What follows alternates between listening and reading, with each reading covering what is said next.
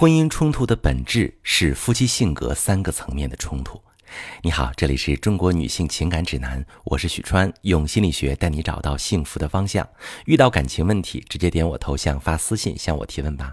今天想讲一讲理论的东西，因为大家平时会问我很多关于情感、关于婚姻的提问。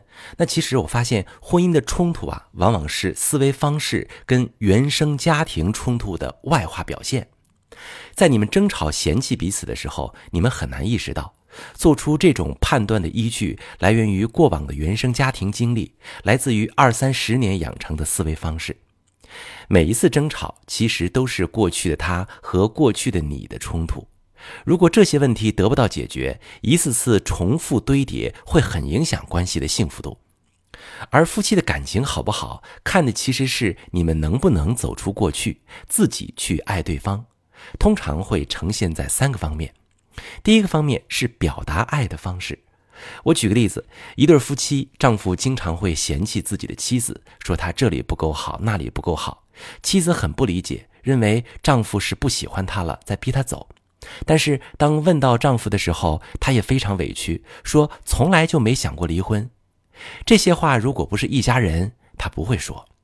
原来丈夫在原生家庭的亲生父母就是这样的相处方式，他的父亲采取的是打压模式，很少夸赞自己的妻子，而他的妻子呢，也是一个心理能力很强的人，会直接回怼，两个人斗嘴吵闹，到最后都会笑出声他们的家庭也没有因此变得不和谐。所以他一直认为，好的婚姻相处模式就是冤家斗嘴，但是又相互依赖。然而，他的妻子却和自己的妈妈不是一个性格。妻子对这种负面评价很在乎，也不希望丈夫一直打击自己。如果在爱的模式上没有走出过去的框架，以自己以为是爱的方式去爱对方，就很容易出现误会和争吵。好，我再说第二种方式，叫表达拒绝的方式。拒绝的方式指的是，当你们在关系中不喜欢对方的行为，想要拒绝他、纠正他的时候，会采取的方法。当他随便动用了家里的共同存款，当他带了朋友回家却没有告诉你这些边界上的问题，你们会用什么方法解决？有人会明确拒绝，告诉他什么可以，什么不可以，同时也会让他说说自己的想法。有人会大吵大闹、生气、威胁。让丈夫从此都不要侵犯自己的边界，也有人会采取两败俱伤的方法，比如把他的游戏都删了作为报复，比如自己不吃饭气坏身体，试图让他心疼。处理边界矛盾的方法，其实也来自于我们过往对世界的认知。如果一个人从小是被家人倾听的，他就会知道自己说话是有分量的。当遇到婚姻矛盾时，会优先采取倾听伴侣。诉说自我，双方协商的方法去解决。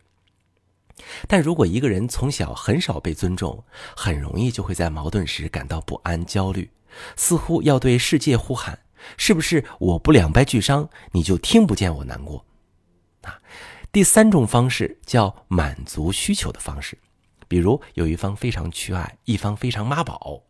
缺爱的人会爱上一个妈宝的人，因为对方看上去就很不缺爱呀。但是婚后，这个缺爱的人会一直抓住婚姻的稻草，要求伴侣给自己百分之百的关注和爱，而妈宝的人则无论如何都给不了，因为他还没有完成和原生家庭的分离，还需要从妈妈那里获得爱，还没有到给别人的阶段。或者讨好的人会非常容易被大男子主义的人吸引，讨好是因为过去没有被爱过，没有被看见过，父母长期忽略放养。在成长过程中也没有得到太多关注，所以会在感情中在乎对方会不会管着自己。过去越是被忽略，就越是渴望被控制。而大男子主义刚好也需要一个喜欢被管着的人，去满足自己的存在感和被认可感。然而在感情后期，讨好的人已经补偿了过去的失落，就很容易厌倦对方的管控，开始不停的争吵。很多时候，问题不在于两个人在一起是否合适，而是两个人是否能发现婚姻现在的问题来源于过去。家里应该听谁的？孩子应该怎么教育？钱应该怎么管理？爱和不爱的标准是什么？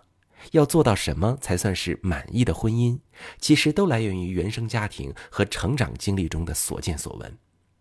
如果你们有爱下去的意愿，想要解决问题，让婚姻变得更加幸福，也可以把你的情况详细跟我说说，我来帮你具体分析。我是许川，如果你正在经历感情问题、婚姻危机，可以点我的头像，把你的问题发私信告诉我，我来帮你解决。如果你的朋友有感情问题、婚姻危机，把我的节目发给他，我们一起帮助他。喜欢我的节目就订阅我、关注我，我们一起做更好的自己。